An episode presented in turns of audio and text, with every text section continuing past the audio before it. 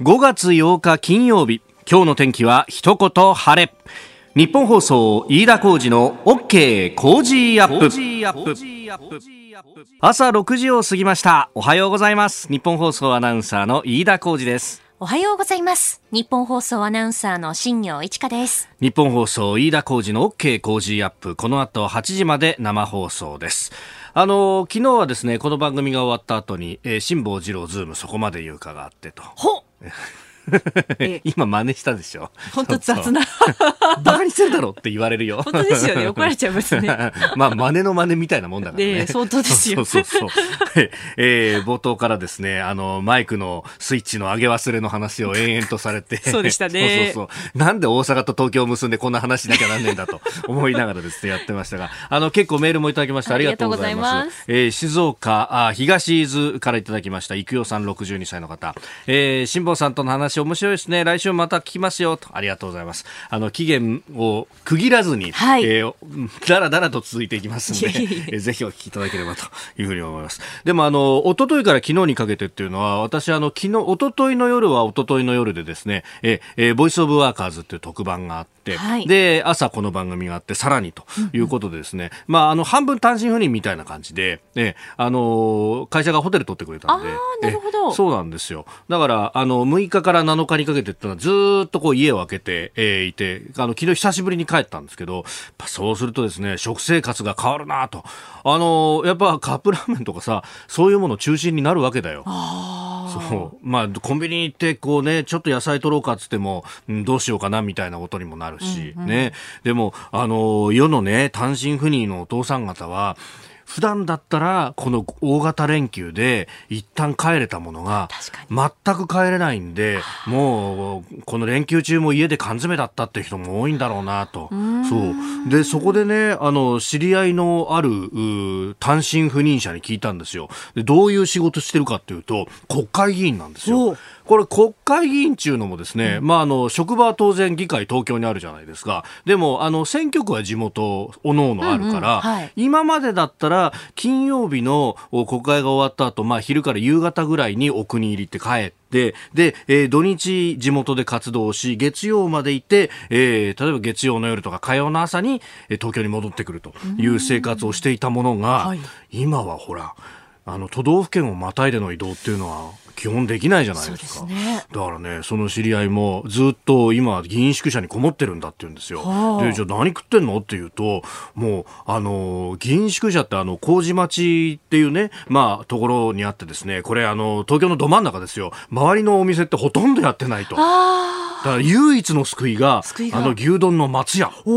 松屋がやってて本当に助かったんだけどねと。松屋俺詳しいよと。もう牛丼からカレーから何からですね食い尽くしたというんですよ。もう全部食べちゃった、種類はあらゆるメニューを食い尽くして残ってるのはお子さんメニューだけぐらいの感じになって、でしょうがないからちょっともうちょっと足を伸ばしてスーパーで餃子を買ってきて作ったんだと。そうしたら丸焦げにしてしまって、皮の部分は食べられなかったっていうですね、なんかこうおじさんの悲哀みたいなものをね感じるなと。でもどうなのと、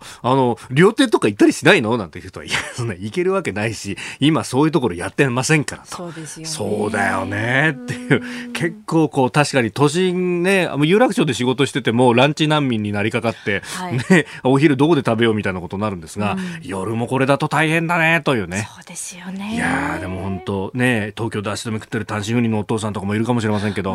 昨日あたり仕事をまた再開なんてね方も多いかもしれないですけど、ちょっとね、もうちょっとだけ頑張っていきましょうね。お互い支え合って、そして知恵を出し合って、なんかランチ情報とかあったら共有しましょう。そうしましょう。メール cozi@1242.com、 手軽に作れるレシピなんて教えていただけるととっても助かります。おじさんとしてはね、電子レンジでできちゃうようなのもね。そう電子レンジ様々ぜひ教えてください。さあ、最新ニュースをピックアップいたします。スタジオ、長官各紙が入ってまいりました。一面トップの話題というのは、やっぱりね、このコロナウイルスについてというのが多いんですが、そうは言いながらですね、新薬のね、レムデシビルが承認されたというのがあって、それは一面の、肩のところであるとかに載っているんですけれども、一面トップは、結構特集記事が多くなってきていますね。変わる世界、コロナ後の展望を書く読売新聞だったりとか、今コロナの時代混迷の1ヶ月という朝日新聞の特集は、収入が、なくなってしまった方、人も仕事も消えたという、都市の変わりようについて、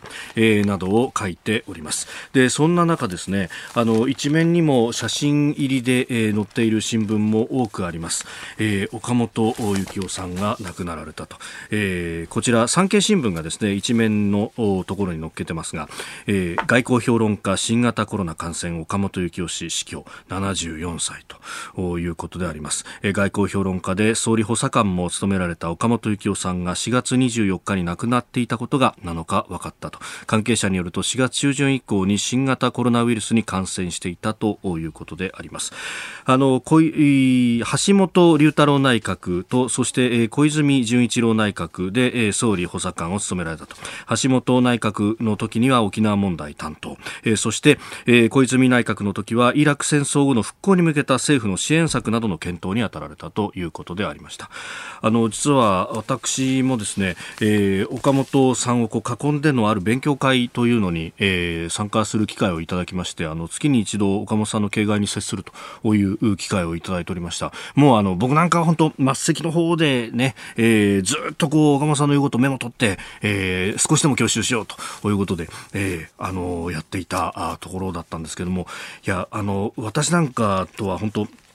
私なんか全くお呼びもつかないんですが、岡本さんすごいなと思ったのは、本当にこの方も現場主義だなっていう人で、例えば日米安保とかアメリカのこう核による抑止力っていうのをどっから説明するかっていうと、アメリカの広大な国土の中に巨大なこう地下のサイロと呼ばれるですね、縦穴、大きな縦穴があるんだと。で、そこには核ミサイルが格納されていて、で、発射室では2人の男が、それぞれ離れたところにいて、2人が、同時にこうスイッチを押さないと発射できないようになっていて、相互に監視してるんだみたいな。で、私は見に行ったことがあるって、ここまで入って、やっぱそういうこう実地ってものを肌で感じた上で、外交とか安全保障っていうのは考えるもんなんだなっていうのをすごく感じました。で、この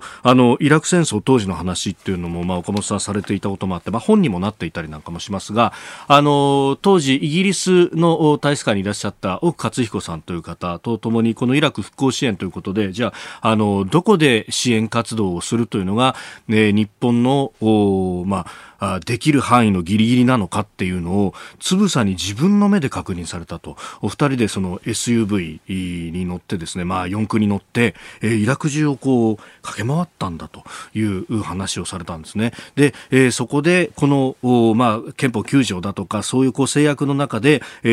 陸上自衛隊をはじめとする自衛隊がどういう、活動が日本側としてできて、そして現地の期待があって、国際社会からの期待要請もあって、で、その落としどころをどこだったらできるんだろうって言って、ここしかないと決めたのが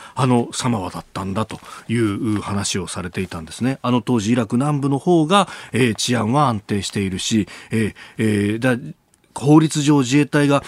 どういう状況でしか弾が撃てないかとか、そういうところまで考え抜いた上であそこだったっていう話をされていて、で、それをですね、もう全部、自分の目で確かめてからやったっていうのが、この人はすごい人なんだなというのを感じて、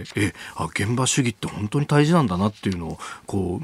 お話でずっと教えていただいたなというところがあります。そして、その奥大使は、その後、イラクで亡くなられたわけなんですが、そのイラクで亡くなられた奥さんの後に、イラクバグダッドの日本大使館に入られた方が誰だったのか、今日のコメンテーターの三宅邦彦さんなんですね。三宅さんにも岡本さんのお話をこの後7時台に、聞きたいと思います。メールもいただいてます。茨城県古河市のよっちゃんさん、辛坊さんの番組でもおなじみ外交評論家の岡本幸夫さんが亡くなられた、コロナに感染したそうですね。改めてコロナは死に直結するウイルスだと再認識しましたと。ツイッターでもですね、岡本さんのお話、いろいろなところで、目にして耳にして、いつも参考になるコメントをしてくれる貴重な論者でした。レストインピースと。三枚肉さんツイッターでもいただいておりました。謹んでご冥福をお祈りいたします。あなたの声を届けますリスナーズオピニオン、ニュースについてのご意見をお待ちしています。この OK 工事アップはリスナーのあなた、コメンテーター、私、田新業アナウンサー、番組スタッフみんなで作り上げるニュース番組です。ニュースについてのご意見ですとか、あるいは日々の暮らしについてもね、ぜひお寄せください。45歳会社員のたけしさん、大和市の方、5月末まで自粛延長ということで在宅勤務推奨も継続となりました。昨日今日仕事を持ち帰るため出社ですが、週明け月曜火曜は在宅、1週間のうち最低3日は在宅でという指示が出ました。いつまで帰ればいいのか気持ちが萎えてきますねと。まあね、昨日あたりは結構電車混んでたりなんかもしましたが、ね、週明けまたペースダウンという方も多いかもしれないですよね。本当、僕も1日だけですけど、家から放送やってみて、切り替えっての難しさ本当に感じましたね。やっぱりそうですか。そう。一応こう着替えたりなんかして、こうペースつかもうかなとするんだけど、やっぱ家にいるとだらけちゃうんだよな。ねえ。さあ、今日のコメンテーター、外交評論家、三宅邦彦さん。三宅さんもですね、初めての試みなんですが、お家から、はい、リモートでということになります。取り上げるニュースですが、まずは休業者にも失業手当を出そうというみなし失業というシステム、厚生労働省が検討しているというニュース、それからレムデシビルという新薬、昨日の夜承認されました。日露首脳会談、雇用調整助成金、さらに三宅さんに岡本幸夫さんについても語っていただこうと思います。さあ、次第はコメンテーターの方々とニュースを掘り下げます。今朝は外交評論家、三宅邦彦さん、リモートでのご出演となります。三宅さん、おはようございます。おはようございます。おはようございます。おはようございます。今、音声とともにですね、我々スタジオで映像も、拝見してるんですが、後ろモニターがあったりして、なんかかっこいいですね。これはね、ずっと24時間アメリカの放送が流れてるんですよ。どっかスタジオですか？これは私の部屋なんですけどね。マジっすか？こういうことも、こういう風になっちゃったから、もうとにかく全てここでできるようにしたらどうしたらいいかって、昔集めたものの部品をしたらなんとかこういう風に絵が出るようになって、声が出るようになって、CNN も続きないで、でも、できるようにして。へー。いや、初めてのね、金曜日、三宅さんと試みですけれども、ほとんどでもこれ違和感なくできますね。違和感ないですね。ねえ。千葉飛んでこないだけいいよ。今日もよろしくお願いします。よろしくお願いします。ここで、ポッドキャスト YouTube でお聞きのあなたにお知らせです。ラジオの日本放送飯田浩司の OK 工事アップではお聞きのあなたからのニュースや番組についてのご意見、そして新型コロナウイルスについて、お仕事への影響、生活の変化、政府の対応へのご意見など、ぜひメール、ツイッターでお寄せください。番組で紹介いたします。海外でお聞きのあなた、そして関東以外の地域でお聞きのあなた、メッセージ、情報もお寄せください。よろしくお願いします。7時台はコメンテーターの方々とニュースを掘り下げます。では最初のニュース、こちらです。休業者に失業手当、個人申請で迅速な支援へ厚生労働省が検討。厚生労働省は新型コロナウイルスの影響で休業を余儀なくされている人を対象に、失業した場合と同じ手当を支給する特例措置の検討に入ったと、今朝日本経済新聞などが報じております。企業が従業員に休業手当を支払うために申請する雇用調整助成金は複雑な手続きが壁となっていて、利用が伸びていないようです。そのため従業員が自ら申請する失業手当で早く受け取れるようにし、生活費の不足を防ぐ狙いのようです。失業手当、これは収入だとか雇用保険料を払っていた年数などで違うということですけれども、上限は1日あたり8330円と、いうことですけれども、三宅さん、いろんな策が出てきましたね、これ。これ本来は、制度は全てに対応しなきゃいけないんだろうけど、そんなわけにはいかないからルールがあるわけだからね、そうすると緊急事態になると想定外のことが起きて、はい、そうするとこれダメだこれダメだ、やってるじゃないか、いやいやだけどこんなめんどくさいんだったらやってらんねえよと、こういう話になっていくとみんな怒りが高まってくるわけですよ。私でもこれでもね、一応中小企業の親父だったからね、感じることなんですけどね、やっぱりね、ああやっての説明は、確かに役人時代だったら、あの説明でええんですよ。ええんだけども、じゃあ、こっちはね、火の車でですよ、もう今月どうやって給料払うんだとか、どうするんだ、そういう時にですよ、あの長い紙を見せられるとね、頭痛えと。めんどくさい、ちょっと時間がないからできない。こうなると、従業員の方々はみんなできなくなっちゃうわけだよね。ですから、その意味ではこういうふうな形で、従業員自身ができるようになるのはいい、いいとは思いますけどね。なかなか、遅れはある程度仕方がないのかなとは思いますよ。こういうのは、まあ、やっぱ走りながら考えるみたいなことになっていかざるを得ないですか。そうですよね。やっぱり、最初の段階から全てのことが分かるような人ってのは、それは神様に近いわけですから、そんな人はいるわけないんで、その意味ではこうやって、後手後手に見えるかもしれないけど、ある程度追っかけていく形にしなきゃいけないでしょうね。まあ、後ほどね、雇用調整助成金についてもまた解説があるんですけれども、まあ、ただ、あれですね、いろんな書類出さなきゃなんないとかで、その給与の実績から計算式を出さなきゃなんないとかっていうのは、まあ、経理の人に任せられればいいけど、自分で社長がやるってなると、本当に大変ですもんね、これ。で、その経理の人がいるような会社じゃないからね、大変なのは、経理の人が雇えるんだったらまだいいですよ。その意味では、わかるけどね、従業員の方からすれば、会社がちゃんとやってくれればそれでいいんだけど、そうでなかったら、やっぱり自分でやらなきゃいけない。ということで、自分ができなかったわけだから、今までね。まあ、仕組み上できなかったんですもんね、今までね。まあ、みなし失業という形になるわけでしょ。それで、対応してもらうしかないでしょうね、確かに。まあ、東日本大震災の時に被災地で導入したこの今おっしゃったみなし失業という仕組み、まあ、通常は事業を再開した後再び働く予定の人というのは失業手当受け取れないんだけれども、それを特例で受給を認めると。まあね、それはいろんな弊害があるのかもしれないけど、これはもうええやとやるしかないと思いますよ。まあ、そのね、不正受給の部分とかはやっぱりこれもしょうがない、後から提案するなりなんなりしていくっていうことになるわけですか。そうですね。まあ、しかしね、これ財源も必要ですからね、ですからそんな簡単に何でもかんでも払えばいいってもんじゃないから、政策を作る人やる人たちは大変だろうとは思いますよ。その経験は私もないわけじゃない。だけど、そうは言ってもね、国民一人一人の生活がかかってますからね。財源ですが、雇用保険の積立金が5兆円ほど残高があるので、それを活用すると。まあ、確かにその前は結構失業率がこう低くなってたから積み上がってる部分があったってことですかね。まあ、こういった時のために積み上げてきたものですから、効率よく使ってください。まずは休業者にも失業手当というニュースを取り上げました。おはようニュースネットワーク、取り上げるニュースはこちらです。コロナ治療薬のレムデシビル、国が初めての承認。厚生労働省は昨日、新型コロナウイルス感染症の国内初の治療薬としてアメリカの製薬会社が開発したレムデシビルを特例承認しました。アメリカで今月1日に緊急使用が許可されたため、海外での承認などを条件に国内審査の手続きを簡略化できる特例制度を適用。申請の3日後という異例のスピード承認となっております。このレムデシビル、副作用が指摘されているほか、治療効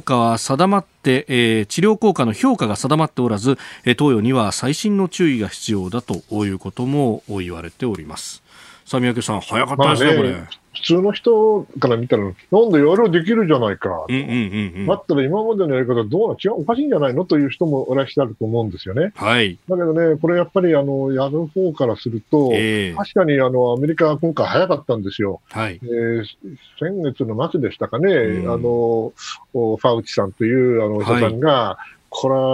は可能性あるぞって言い出して、あっという間にアメリカで、承認をされて、そしたら日本では、あれとも今にできちゃった、スピード承認ですよね。だけども、じゃあ安全性とのバランスはどうなのか。ということなんですよね。副作用がもちろんあるに決まってるわけで、薬ってのはそうですよね。今までは時間がかかりすぎるというふうに日本では批判されてきたわけですよ、日本のやり方はね。はい、だけども、別に責任回避をするためだとは思わないけれども、やっぱ日本って面白いですよね。親方日の丸でしょ、はい、だからで、お上が責任をその代わり負わなきゃいけないわけですよ。そうするとね、はい、これあんた承認するんだったら、ちゃんと安全なんだろうなと。いや、安全とそれから薬の効果っていうのはなかなかね、トレードオフというか相反関係にありますから、はい、なかなか両方を抑えるのは難しいんだけども、そしたら、じゃあどうなのと 200% の安全はちゃんとあるのって言われると辛いところ、はい、ですから今回も本当は辛かったんだろうとは思います。だけども、やはりね、こういう形で少しずつ治らないかもしれないけど症状が良くなる薬をどんどん認めることによってね、やはり、なんとかなるんだという気持ちが出てくるのは僕大事だと思うんで、まあ、珍しくよくやったなと、早くやったなというのは、率直な印象です。まあ、アメリカは自由診療の部分が非常に大きいと、自分で保険に入って、治療の方法も選んでいくっていう、はい、ただ日本の場合は基本的に、ね国民皆保険だから、そうすると承認するかしないかっていうのは財政面を考えても厚生労働省としては当然プレッシャーのかかってくるところになるわけですからね。そうですよね。まあ、批判するのは簡単なんだけども、これを決めるっていうのは相当な、なんていうかな、はい、勇気ったらおかしいけれども、重要な判断ですよね。ですから今回は珍しく早くやってくれたということだと思います。まあ、そしてこれアメリカで、承認された薬ですが、一方で日本のインフルエンザの治療薬のアビガンというもの、はい、まあ、もうずいぶん前から取り沙汰されていますけれども、これも5月中には承認したいというふうに総理は言っていますが、まあ、それは日本がいろんな世界に貢献できる一つの、はいもありますから、まあ、できるだけ早くね、やれたらいいと思うし、まあ、各国ともこれ、確か、レムデシビルだって、確か無償で提供されるんですよね。そういう意味では、外交の措置というか、手段にも使われているという意味では、いいなというふうに思いますね。これやっぱり特効薬なり、ワクチンを誰が開発するかっていうのは、極めて重要な意味を持ちますので、今も頑張ってほしいなとは思います。そこのところが、このポストコロナの世界をどこが引っ張るのかにもつながっていくみたいな指摘もあります。そうですよ。これ、要するに、ワクチンがもし、非常に効果のある、しかし、副作用がほとんどない、万能に近いようなものを作れたらですね、圧倒的に強くなりますよね。だからなんですけれども、アメリカも欧米諸国、日本も入ってると思いますけど、一生懸命先手を打とうとしているんだと思いますし、中国も同じようなことをやってるはずだと思います。それがいい方向にね、喧嘩ではなくてですよ、いい意味での競争でいい薬ができていくことが一番望ましいんだけど、実際にはそんな簡単、きれいなことではないかもしれません。そうですよね。これアビガンでしたか、レムデシビルでしたか、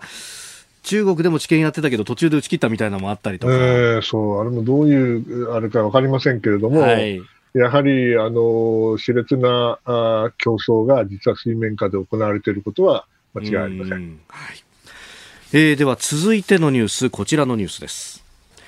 日露首脳が電話会談、8ヶ月ぶりの対話。安倍総理大臣は昨日、ロシアのプーチン大統領と電話で会談しました。新型コロナウイルスの感染収束に向けた緊密な連携を確認するとともに、北方領土問題を解決する平和条約締結交渉を引き続き進める方針で一致したということです。去年9月の極東ロシアウラジオストクでの会談以来、8ヶ月ぶりの対話となりました。まあ、総理と、プーチンさんよく会談してるなという印象だったんですけれども、そうか、ここ8ヶ月途絶えてたんですね。そうなんですよね。半年以上なかったんですね。まあ、その半年のうちの半分ぐらいはこのコロナですから、仕方がないと思いますけどね。今回、平和条約締結交渉を引き続き進める、これは基本的に今までと同じですよね。あと、強いて言えば例の北方四島へのビザなし交流ってやつですか、あれを感染収束後に再開する方針を確認というふうに報じられているそうですが、はい、まあ、当然ロシアにはですね、そういうの潰そうとしてるやつはいるわけですよ。あんた、本来は知らないだろうと。ロシアのことかなんだと。こういう意味ではこういう議論をするっていうのは決して無駄ではないと思います。でもね、まあ、プーチンさんにとってはね、これ、北方四島どころの騒ぎじゃないと思うんですよね。今ね、彼が目指しているのって何かって2つあって、まあ、1つは、まあ、全ては生き残りのためなんだけれども、このままいくと、あの人は皇帝にはなれないけど、生涯大統領になるかもしれませんよね。そのために憲法を改正して、そして彼がずっと居残れるようにして、まあ、布石を打ってきたわけですよね。はい、その布石を打って、ようやく憲法改正の案ができて、今度国民投票をやるはずだったんだけど、はい、それがこのコロナですっ飛んでるわけですよ。まあ、もちろん最終的にと思うんですけどね。これだけでも内政と思いますけど、内政的にはそういう問題がある。はい、もう一つ大統領として残るためにはですね、やはり経済を良くしなきゃいけないんですよね。はい、ところがですよ、ロシアって基本的に何も作れなくて、実は石油、天然ガスの産出国ですから、はい、その値段がね、今、一時は先物でマイナス40ドル、そんなバカなっていうのは値段になっちゃったし、ね、今だって20ドルぐらいですよね。そうですね、サウジアラビアだったらね、3ドルか4ドルで出るんですよ、1バレルあたりね。そのぐらいコストが安いんですか。ロシアもそれほど安くはないけれども、ロシアとサウジアラビアで一番違うのは、私も専門家ではないけれども、ロシアは、はい、生産調整しにくいんですよ。どうもいろ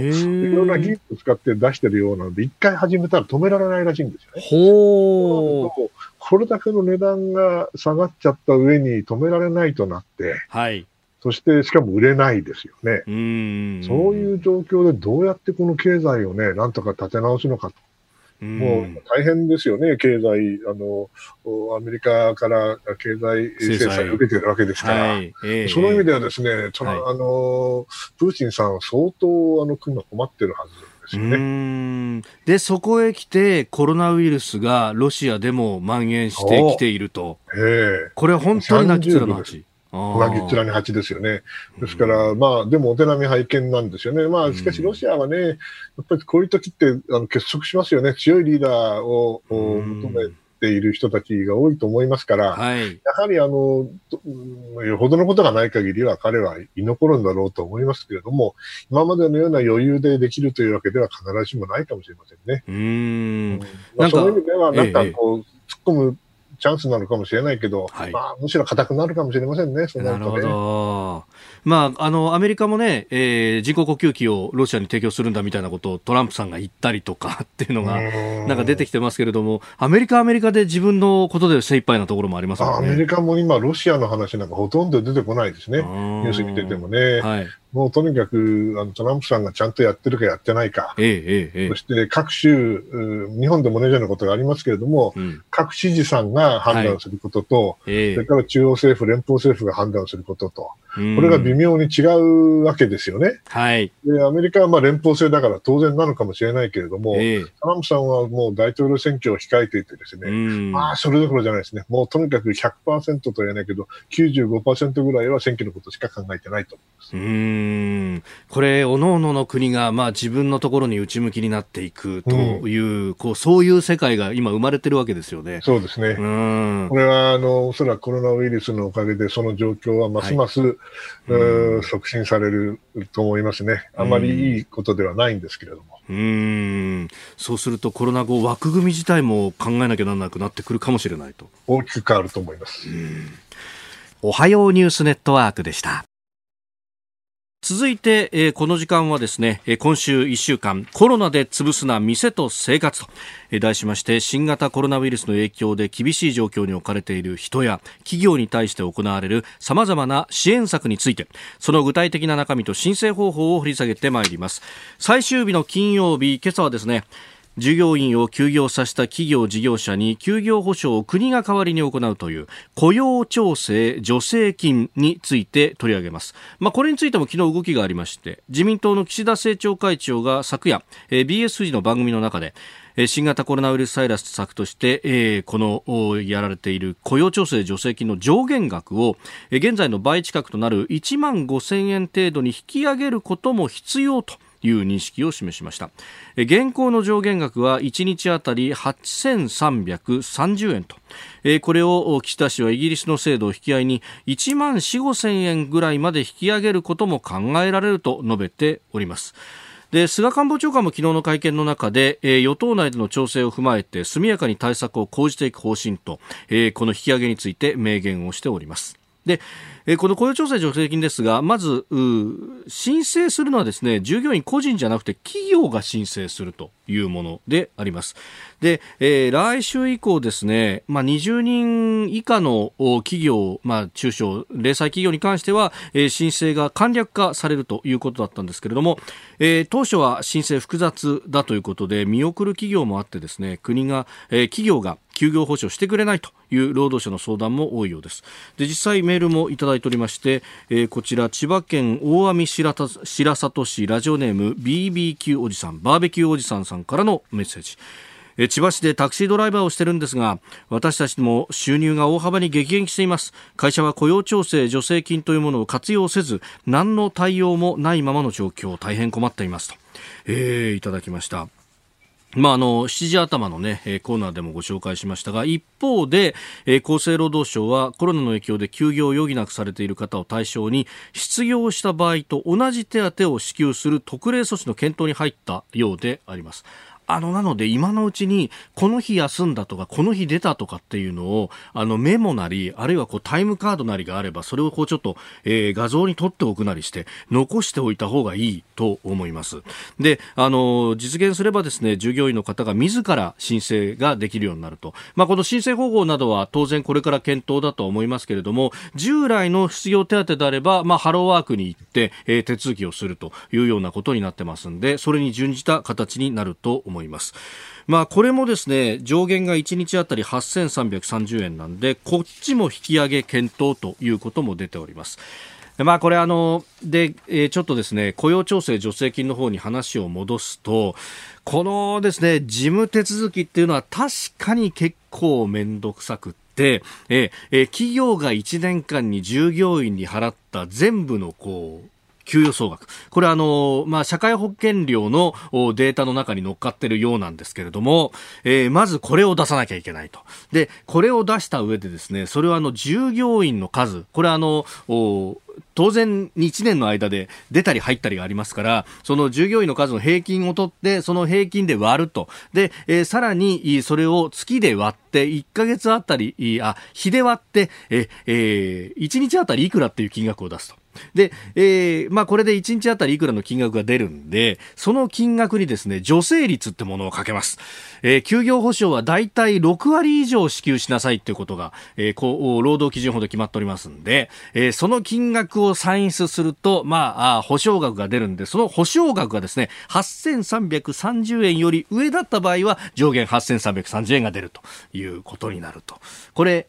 話しててもややこしいなと思うんですよね、宮家さん。なんてわかりやすい説明なんでしょう。さっぱりわからんわ。本当ですよね。これを一個一個全部書類に書き込むなりして計算をしなきゃいけないと。それがいろいろ考えた結果なんでしょう。それはロジックとしては正しいんだろうとは思うんだけれども、それは大変ですよね。それから僕分かんなくなっちゃったんですけど、先ほどの助成金と、それから従業員の方ができるみなし失業、同じなんですか、違うんですか、同時にできるんですか。そうなんですよね。これどっちかをやるとどっちかが並び立たなくなるんじゃないかっていう話、僕は答えなきゃいけないのかもしれないけど、私わからないからありますからね。しょうがないですね。だから物を動かしていくしかないから。そうなんですよね。だからその辺も含めての制度設計をこれからおそらくしなきゃいけないっていうことになるんでしょうけれどもね。こういったこともあると。今のところはですね、これまず雇用調整助成金は従業員個人では申請ができないんで、会社にやってもらうしかないと。で、我々従業員の側としては、いつ休んだか、いつ働いたか、どのぐらい働いてるかみたいなデータとか、あとはひょっとしたら給与明細とかもちょっと取っておくとかするといいのかもしれないですよね。れだけ多くのものは残しておいた方がいいようですね。ということで、コロナで潰すな店と生活、今週1週間お送りしてまいりました。さあ、メールやツイッターご紹介しましょう。ラジオネームかっこ笑わないさん、坂戸市、埼玉県坂戸市、52歳の女性の方ですが、昨日株主総会の招集通知が来ました。5月25日場所は千代田区です。あ、今こういう時期なんですね。でその文言には、新型コロナウイルスの感染が拡大している状況に鑑み、ご自身の健康状態にご留意いただき、風邪のような症状が見られる場合や体調が優れない場合などはご無理なさらず、ご来場を見合わせていただき、書面または電磁的方法（インターネットなどによって議決権を行使いただくことをご検討くださいと。インターネットでっちゅうのもあるんですね、最近はね。そうですね。まあ最近でもね、うち飲み会をね、テレビ電話でやってように なりましたから、株主総会も含めてね、それからコロナウイルスの結果、人間、特に我々の今までの犯行だ、署名だ、対面だ、なんとかってこれ全部ね、変わっていく可能性がある。まあ皆さんの多くの方が指摘されるんだけど、私それを毎日ひしひしと実感してますよ。いやー、この番組のあり方も変わってますからね。そうそう、こうやってね、自宅でできるんですからね。本当。しかもあんまり違和感なくできるっていうね。ないですよ、全然ない。だって顔見れんだもん。本当ですよね。続いて、ここだけニューススクープアップ、こちらです。外交評論家の岡本幸夫さんが新型コロナウイルスに感染して死去。橋本龍太郎内閣や小泉純一郎内閣で内閣総理大臣補佐官を務めたことでも知られる外交評論家の岡本幸夫さんが新型コロナウイルスに感染し、先月亡くなっていたことが分かりました。74歳でした。三宅さんと外務省時代の10期先輩にあたるということです。まあ岡本さんはね、もう単なる先輩じゃないんですよね。まあ、ちょっと英語を使っちゃうけどね、まあ、彼は僕にとってはビッグブラザーでありね、メントーっていうか、メントーってなんて言うんだろうな、まあ、尊敬する人ですよね。メンターという。メンターですね。そして、ロールモデル、まあ、要するに理想系ですよね。まあ、湾岸戦争の時に初めて仕事を一緒したんですけど、本当に最初に会ったのはね、1980年頃ですよ。1980年。エジプトで僕がアラビア語を勉強した時に、彼が研修指導官だったんですよ。で、まあ、初めはね、変な人だなと思ったんですけど、ね、すっごいいい人だってことは後でわかるわけですよ。あれからもう40年ですよ。でね、まあ、一緒に仕事しててね、彼のもうとても背中をずっと僕は見てたんですよ。発想力、行動力、説得力、まあ、とにかく、全てにおいてお手本でしたね。ですから彼が1991年に辞めるんですけども、あの時も一緒に仕事をしていた時ですから、湾岸戦争でちょうど、4WD を外国に出す出さないで大騒ぎになった時なんですが、あの時に突然電話かかってきて、雲隠れしちゃっていなくなっちゃったんですけどね。突然ちょっと電話かかってきて、こっち来いって言ったら、辞表書くから横で見てろって言われたのを覚えてますね。だから僕が辞める時も彼だけには相談しましたね。まあ、そういう意味ではもう、大先輩であり、もう、なんていうかな、背中をずっと見て、ああいうふうにやりたいな、ああいうふうになれたらいいなっていうのをずっと思ってましたね。だからあまりにもショックでね、昨日の夜知ったんですけども、もう寝られなかったですよ。今朝まで、ほとんど。まあ、お祈りします、本当に。北米一課長をされていて、で、湾岸戦争の時っていうのは、まあ、日本がどうするというのを、海外から本当突きつけられた瞬間だったわけですよね。その時にまさにやる。あの時はね、安保法制みたいなものは全くなくてね、全くゼロからやらなきゃいけなかった。だけど、自衛隊は出せない。で、お医者さん出そうと、お医者さんも行かない。で、お金しか出せない。130億ドルやって、で、物資協力をして、資金協力をしたわけね。それで、トゥーリトル、トゥーレイトと言われて、まあ、本当、踏んだり蹴ったりの時期だったんですよ。だけど、あの時の経験が、まあ、今、生きているというふうに信じたいし、その時に、すべて物事を動かし始めたのは、一人が岡本幸夫さんだったのは間違いないんですよ。あの時課長のレベルであれだけフットワークよく動いたのは彼だけだったですね。ですからもう本当に伝説ですよ。やっぱりあのタイミングってその冷戦が終わって、日本がじゃあどういう国際貢献するんだって突きつけられた。でもこのパラダイムシフトみたいなものってやっぱり役所の中でも逃げる人は逃げるわけですか。やろうとしない人はやろうとしなかった、誰だとは言わないけどね、でも本当に行動しかないわけで、これは確か日本の貢献、国際貢献、国際的な地位とかあるけども、一番我々が気にしたのはやっぱりアメリカとの同盟関係が壊れる可能性、要するに彼らは血を流そうとしてるわけで、我々は血を流さないわけですから、お金だけ出します、これで本当に同盟を持つのかという非常に深刻な懸念があったんですね。それを彼は、体当たりで突破していったってことですよ。当時、海政権だったかと記憶をしているんですが、自民党の確か幹事長で小沢一郎さんがいて、そうでした。ですよね。で、自衛隊を出すにはどうしたらいいんだというような、小沢さんは出す派だったというふうに、後の報道でそういったことがありました。私もそう思いました。だけども、彼らの声は結局実現しなかったんですよ。それがその後小泉政権である程度実現するんですけれども、それに何年かかったんですか。ということを考えるとね、我々が考えたことは、として進まないようで、日本も少しずつ進歩しているということだとは思います。で、そのイラクである意味実現をした、自衛隊の派遣というもの、その時も岡本さんは、総理補佐官として、関わっていらっしゃった、あの時僕は北京にいて、それから悲